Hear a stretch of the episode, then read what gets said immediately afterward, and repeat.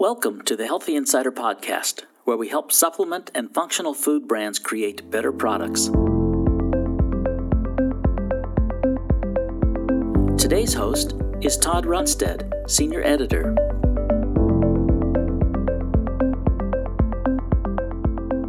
Hey, welcome to another edition of the Toddcast. Todd here. And uh, today we've got a very special guest, Sean Octavius Murphy. Sean is the founder of Hemp Business Journal, which, because of his business savvy, he flipped a couple years ago to New Frontier Data. Nice work there, Sean. Uh, Sean took a leave from business for a bit in uh, honestly just a gripping, riveting, heartbreaking personal story that I think we will get into a little bit, and hemp and CBD figure into this. Um, and if I'm not bawling and in tears by the end of it, you know that I'm faking it. Uh, more on that in a bit. Uh, today, Sean is working with WAFBA. We are for better alternatives. That's the uh, outfit uh, run by uh, Morris Beegle and E. Lizzie Knight, which also produced the NOCO Hemp Expo, which is happening uh, in Denver, March 26th and 27th. It's a hybrid event.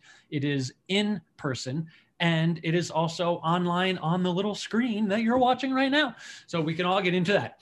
Um, Sean, how the heck are you?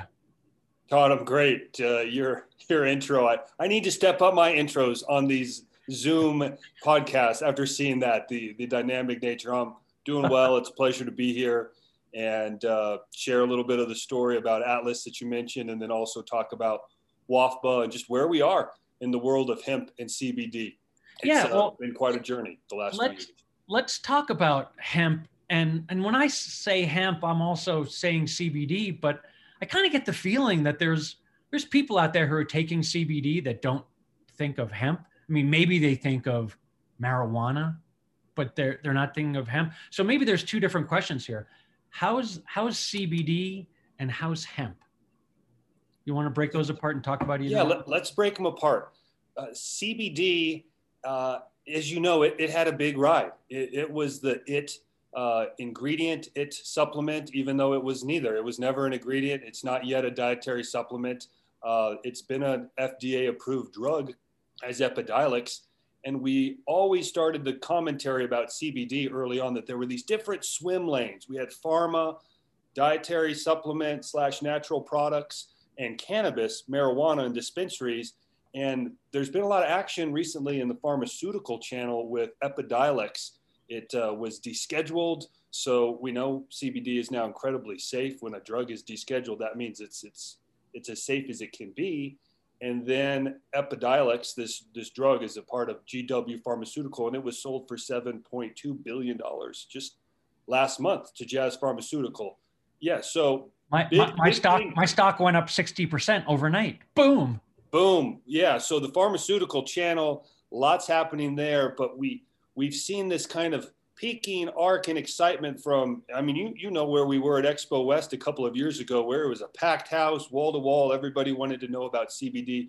I think some of that excitement and euphoria has has run out, but it's been replaced by I think more of the reality that CBD is one of many cannabinoids. It's the primary one, but how is this going to become a regulated dietary supplement with the FDA? And how is there going to be a wash of these companies that are not always legitimate players in this industry? And, and we've really seen that the last couple months, I'd say six, eight months, the, the, the, the best of breed, the top companies in the CBD industry are calling for more regulation. They're like, please regulate us as a dietary supplement. Help us clean up these bad players that are doing label violations and claiming things all over the place. And we're entering the new phase, what I'd call, you know, the, the legitimate phase where these Me Too, where everybody's got a CBD company or kind of, are, they're getting washed out or it's too hard to get in now. But the better companies, the more established companies, the ones doing it right are starting to assert themselves. And it's exciting in different ways, but we're, it's, it's not the boom, crazy, wild, fun days where we were packing the, you know, the convention center and it was CBD all over the place, but that's been replaced by this kind of I call it you know a bass line. You know, you know when you got the bass drum playing in the you know the, the bass guitar playing like going slow. That's the the broader hemp industry right now. It it boomed. it crashed a bit, same kind of arc up and down. And now we're waking up to this idea as a country that this is a, it's an agricultural commodity and needs to be treated like a crop. And the government's trying to get its act together. It issued a $150 million grant to the USDA saying, how do we improve the supply chain and where's the innovations and how do we take those innovations and get them out to market? So the government's now getting onto this. We have the bigger regenerative ag umbrella that hemp falls into. And we're starting to see this new growing up period for hemp after the you know it's like being in the delivery room when the new baby comes all the bells and whistles are going off everyone's excited well now reality has set in we're home we have the baby and we got to get down to business about building this bigger industry and treating cannabinoids as a dietary supplement. So uh, it's a great story and it reminds me of you know living in colorado like we do when when marijuana became legal and you know living in boulder which is sort of you know it, it, was the capital of, of weed it always had been before legalization. And virtually overnight i think there were as many as 80 dispensaries in boulder and and boulder city council they were like you know the, the mayor had said um, we are going to issue regulations and we are going to wipe out about 85% of, of the of the dispensaries here and it was a shocking statement and it turned out to be true. You know, now you've got I don't I don't even think there's a dozen dispensaries in in town, but they're all purring along and the money's pouring in and the tax revenue is pouring in and it's like okay like it seems like marijuana is you know it, it's that it was that boom and now it's settled down into a profitable you know P&L statement for the government. People are happy. Everything's fine. It's cruising along. Maybe that is what the, the CBD market has to happen. If the FDA ever gets its head out of its pharmaceutical um, or, or, arrears, you know, like it, it doesn't, it seems like the FDA doesn't want to give up the notion that, hey, we approve this as a drug, you know, uh, you know, and, and so then, then you have, you know, like groups like the U.S.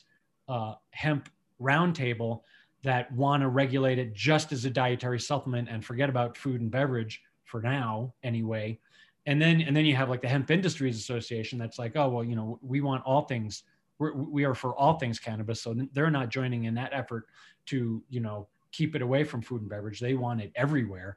So and and, and then who knows where the fda is going to fall down on this issue. It, it might turn out that an act of congress will compel them to again say you need to regulate this as a dietary supplement. Stop with your games that you can't do it. They have an, they have the authority in the food drug and cosmetic act to to regulate it as a dietary supplement if they so choose but they just they, they do not so choose you know so they do not so choose and a couple of the companies that i've been talking with uh, the team at hemp fusion is just one example uh, you know the team at hemp fusion yeah, yeah. jason uh, ola yeah yeah jason ola are great and they they really shared with me that the that doing the NDI, the new dietary ingredient, following the FDA's regulatory path, working with the U.S. Hemp Roundtable, that seems to be the the push right now across the quote CBD industry. Uh, but but many of the market players are candid and they say, look, if this doesn't happen with the FDA, we're going to do that act of Congress. We're going to pursue that. And I saw that there was a momentum for that in 2009 when I, I spoke in front of uh, in front of a congressional delegation out on the Hill where there is a group of congressional leaders that understand and appreciate this industry and what's going on here and how the FDA is really dragging their feet. And we have a lot of, I think we all know why that's going on.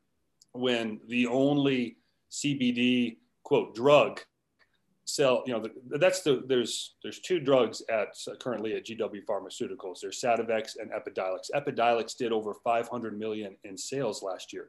So in terms of where's the action at that the fda really cares about it's protecting that drug. And it shouldn't be something that gets everybody overly fired up about like it's not nefarious or evil that, that's what the fda does and that's where they put their priority we're just asking as a as a dietary supplement industry as a, an agricultural crop to treat hemp fairly like it is as a crop. So we're going to see more, like we predicted, of this idea of broad spectrum hemp, full spectrum hemp, that it's hemp that we're looking to have be the dietary supplement. But in terms of the food side of this, uh, food is going strong with GRAS status. I talked to Mike Fata, the founder at Manitoba Harvest, a couple of days ago, and uh, you know his exit from that just has showed that that hemp food has been around and people and consumers have been really adopting it. So where, where do we exactly go on the regulation side? Don't exactly know, but the broadest, most uh, accessible regulations for for people across all parts of the crop. I, I think that's what we're ultimately shooting for. Where we end up, uh, to be determined, but hopefully the next year reveals that. Yeah, you know, I mean, and the U.S. Department of Agriculture, the USDA, they came forth with their final rule that I, I, I would say by and large is is a welcome sight. Uh, you know, you can nitpick about certain things. You know, I, I think per, most predominantly that you know the, the, DEA is still kind of in the game, but but at, at least the D uh, the USDA has has done their part in trying to build uh, a new commodity crop in America. And, you know, so now, so let, let's talk about, let's talk about the oversupply, you know, like farm bill signed in December of 2018, 2019, massive, everyone was growing it. And then it's like, oh, actually that's more than we needed because, you, you know, in part because the FDA didn't open it up to, oh, wouldn't it be great to have CBD Oreos?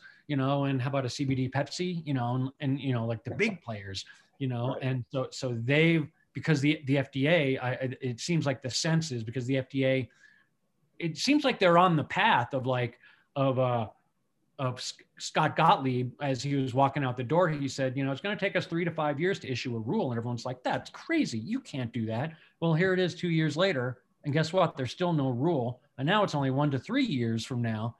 So it, it sounds like he was right and and I, I, and and I think you're also right. Like it's anyone's guess how they're going to come down on it, um, you know, and and maybe there is that regulatory pathway for for a dietary supplement through the Dietary Supplement Health and Education Act of 1994, DSHEA.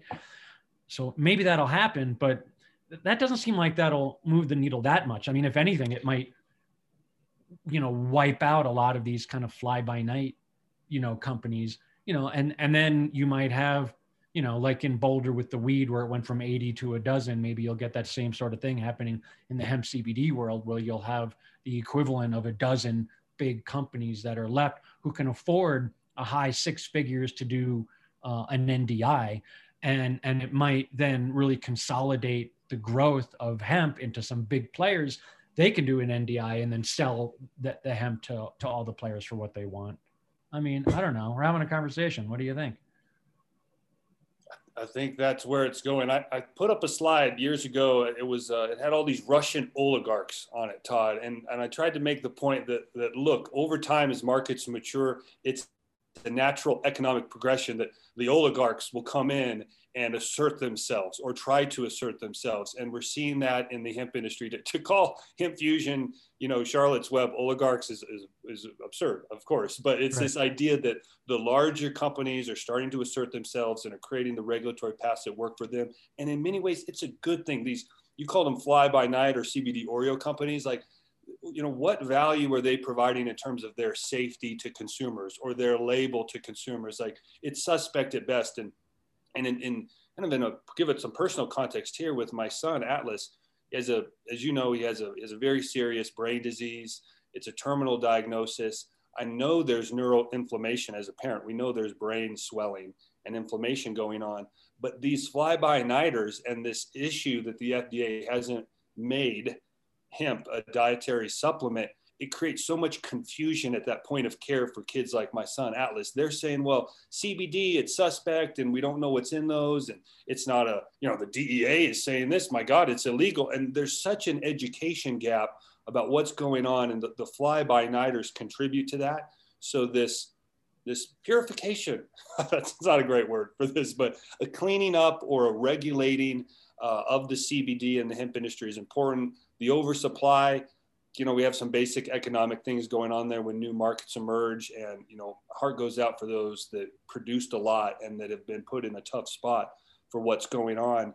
Uh, it yeah. is not the case across the board, and the, the companies that are really on it, they realize that it's about distribution and you know shelf space and online sales and your brand reaching the market. So we'll, we'll, we'll see how it turns out, but I'm very hopeful. You know, we really need this.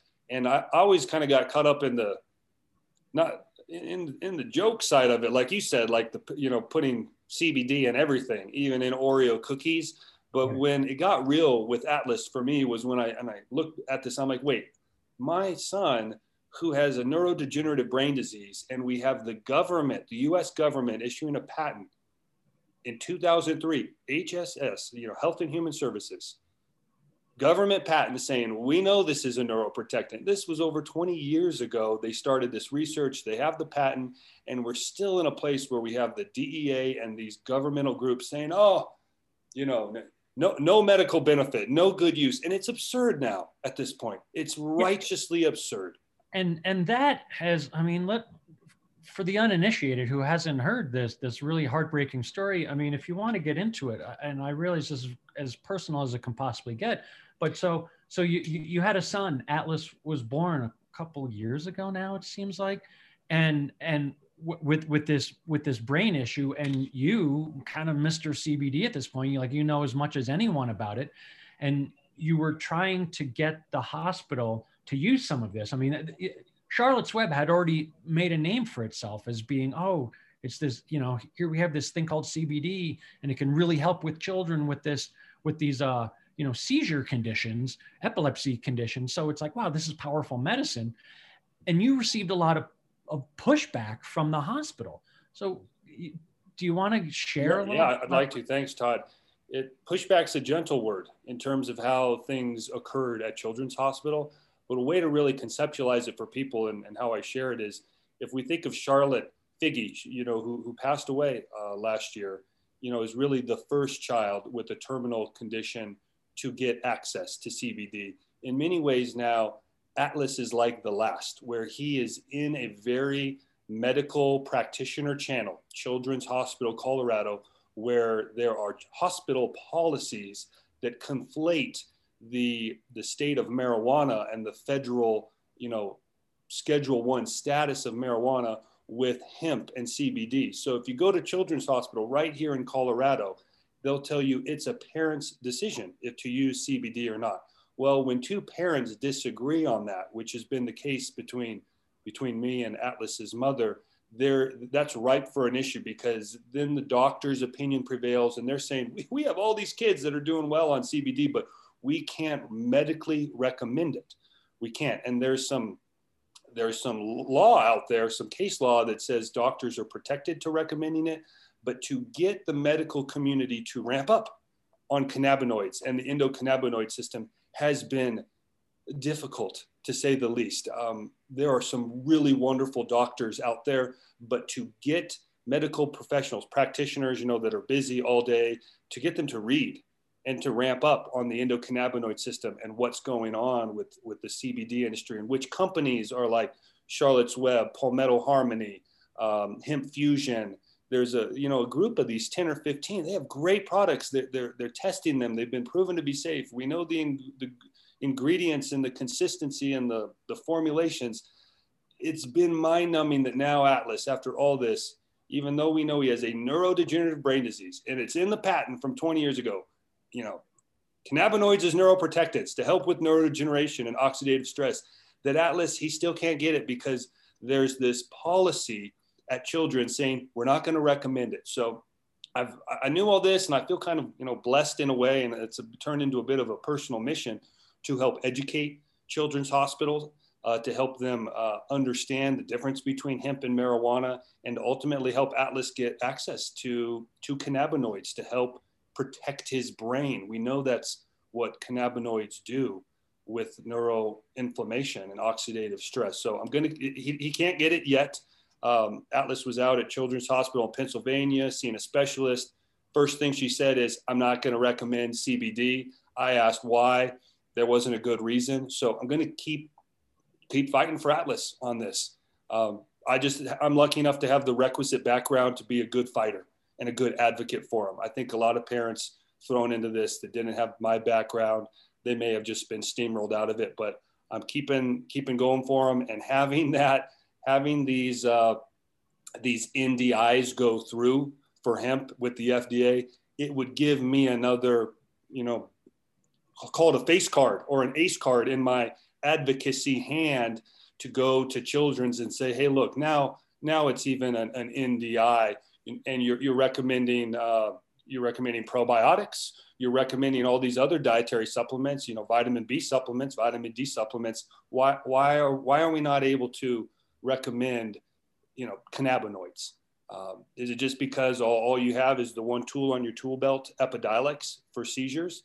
And that's that's tired now at this point because it's not supported by science and the medical research. So um, thanks for letting me just roll on this about Atlas. And of course, I'm very passionate about it. He's my son, but I've just seen the breakdown here of where there are people that are not getting access to this uh, because of this regulation and the general, uh, you know, the general state of the, the cannabinoid and CBD market and the miseducation and failure of education by the medical community to ramp up on the endocannabinoid system and what cannabinoids can do to help you know, the very young, children like Atlas with a terminal disease, all the way up to the very old, where it's more of a palliative care quality of life model. Yeah, and I, I don't even know if when Atlas was born had uh, Epidiolex been approved by the FDA, and so it's like, look, it's a legitimate drug, and granted, it's not, you know, it's it's for this other condition that Atlas didn't have, but I mean, doctors do off-label you know prescribing of, of drugs all the time. And you know it, it just kind of stings especially like it's not like we're living in alabama here. We're in freaking colorado. We're it's like the capital right. Just to appreciate this for a moment where things are now with atlas if if when atlas comes and sees me and I, I pick him up and he's with me on the weekends if i gave him cbd if i if i got some palmetto harmony some charlotte's web you know these these effectively dietary supplements that are being given to thousands of children across the country with very serious conditions, terminal conditions, seizure disorders. If I gave that to Atlas, uh, I, I, would be going against a court order in Colorado saying that we can only give Atlas stuff that the doctors recommend. I'd basically be, you know, in, in contempt of Denver court if I did that. So I, I can't. I legally cannot give my own child you know, uh, what is what is a dietary supplement? Cannabinoids from a plant, hemp, from a non-psychoactive that has all these uh, uh all these Epidiolex trials showing the FDA we know it's safe. It, oh, in fact, it's so safe you descheduled it. So safe, so safe. So um, I'm not going to be giving Atlas CBD anytime soon. I, I don't want to be in contempt or break any court orders, but that has been a fire under me saying this is important. I'm not, I'm not the only one. Uh, I may be the only one facing it in this intense way, but uh, there is an there is a ways to go here until until things are uh, things are like you said with the dispensaries in Boulder until there's a sense of consistency between government and uh, private businesses. Yeah, that is um, that's uh, I I don't even know what to say, Sean. I, I know it's it's it's heartbreaking. It, it, even if even if CBD were not part of the story with with Atlas, it, it's a heartbreaking story, and my my heart really goes out for you. I'm, really sorry, brother. Um, you know, so uh, we only have a couple minutes, and it's hard to pull myself together a little. But uh, you know, when, when when you think about cannabinoids for for for for for therapeutic purposes, for medicinal, for supplemental, you know, for health there's that aspect of it. There's there's also the nutritional part of it you know everything from from hemp nuts hemp hearts hemp seed oil things like that. Um, you, you know you could find hemp powder in, in protein powders now. So that's like the nutritional aspect of it. Uh, you know so th- those are two sort of smaller lanes lanes within lanes i guess maybe we can call it. And, but but then like, like some of the big plays and, and, so let's just try to wrap up with with the the possibility of hemp going forward. There's this whole there's the whole fiber aspect there's the whole um, you know like biomaterials aspect. And and those seem like areas where wow like hemp can really make a difference. But then on the other hand there, there's tiny little things called big ag and big oil standing in the way. And it's not like they're going to like willingly give up market share to this thing called hemp. So like what's the what's the possibility? What's the reality? What's the over under on that? Like is or are we going to see that? You know, like by 2030 is is are we going to have 10 million acres of hemp and it's really going to be making a difference in some of these other industrial applications? What do you think about that? I think first, I hope so, but we don't know. What we can do is look at Europe, where the EU had mandates on uh, using eco friendly fibers as a part of their manufacturing process. And we saw then auto makers, BMW, uh, Mercedes, there was an adoption because of these government mandates to use hemp in their industrial process. And I think we're going to need something similar like that. We need some mandate or some incentive to say, use hemp instead of X over here. And we don't have that right now. So it's an entrepreneurial slog to bring hemp products to market to meet a demand that doesn't know that it, that it, that the hemp is a, a more sustainable and better fiber or, or industrial substitute for a lot of things we currently use. And that's that's the kind of stuff that takes time unless there's a catalyst like there was in the EU that really put that in motion for the automotive industry and some of their other industrial products. So I, I, I would hope that we have something like that. We, we, can't certainly rely on that, but until there is uh, some catalyst to adopt hemp in a more meaningful way, or some, you know, like we saw with avocados. It was like 10 years ago on the Super Bowl, and all of a sudden nobody had avocados, and now everyone has avocados. And, you know, there's drug cartels involved in Mexico fighting avocados, and in Chile, things are falling apart because water's privatized. It's about the avocados. Like, it doesn't have to be like that for hemp. Like, we can do this smart for hemp. And I really hope that uh, it's a collaboration between private, public sectors to bring hemp forward. You got it right there. Exactly. That's right. Here's my avocado, and I, I don't have a hemp plant, but I do have avocado. You do you have know, that. The, the future really is bright though for hemp. You know, just some numbers here, Todd, and then we can wrap it up so people yeah. can conceptualize food as a as a as a food and nutritional source, in addition to all of the you know the industrial uses. Uh, we think that hemp is at about a two percent household penetration rate in the United States. That's really small. You know, generally in terms of food products like this, 20% is more of a norm. 22 you know would be 25 high right? In terms of you got an avocado or you got bananas or you have whatever food crop in your in your kitchen right now. So there's a lot of room for hemp to grow. How exactly we get there? There's smarter better people out there and, and business owners that are going to lead us that way i'm i'm really more a medical advocate and uh, I'm, I'm kind of just a hammer now for my son to help people that don't have access to cannabinoids and, and understand the science and the medical nature of this to help them help them appreciate that. Right. Well, so the, the, the hammer of Thor has been passed on to the to the hammer of Atlas, and and sure. good, good luck, good luck to you, Sean. Uh, good good talking to you. I will see you at the NOCO Hemp Expo. That is March uh, 26th, 27th, uh, Friday, Saturday, down in Denver, and you could also catch that online. Uh, Sean, always good talking to you. Thanks again for uh, for uh, letting us, you know, a little in on on some of the, the business and the possibility of hemp and and your own, you know, personal story and advocacy, uh, you know, for your son Atlas. Um, always good talking to you. Thanks for thanks, Todd. Up. Appreciate being on the Toddcast. No no better cast in America, baby. Have a good day. See you guys. Thanks. Thank you for listening to a Healthy Insider podcast. We are continually looking to improve your podcast experience and want to hear from you, the industry listener. Please take a moment to take our quick survey and provide your feedback at naturalproductsinsider.com slash podcast survey.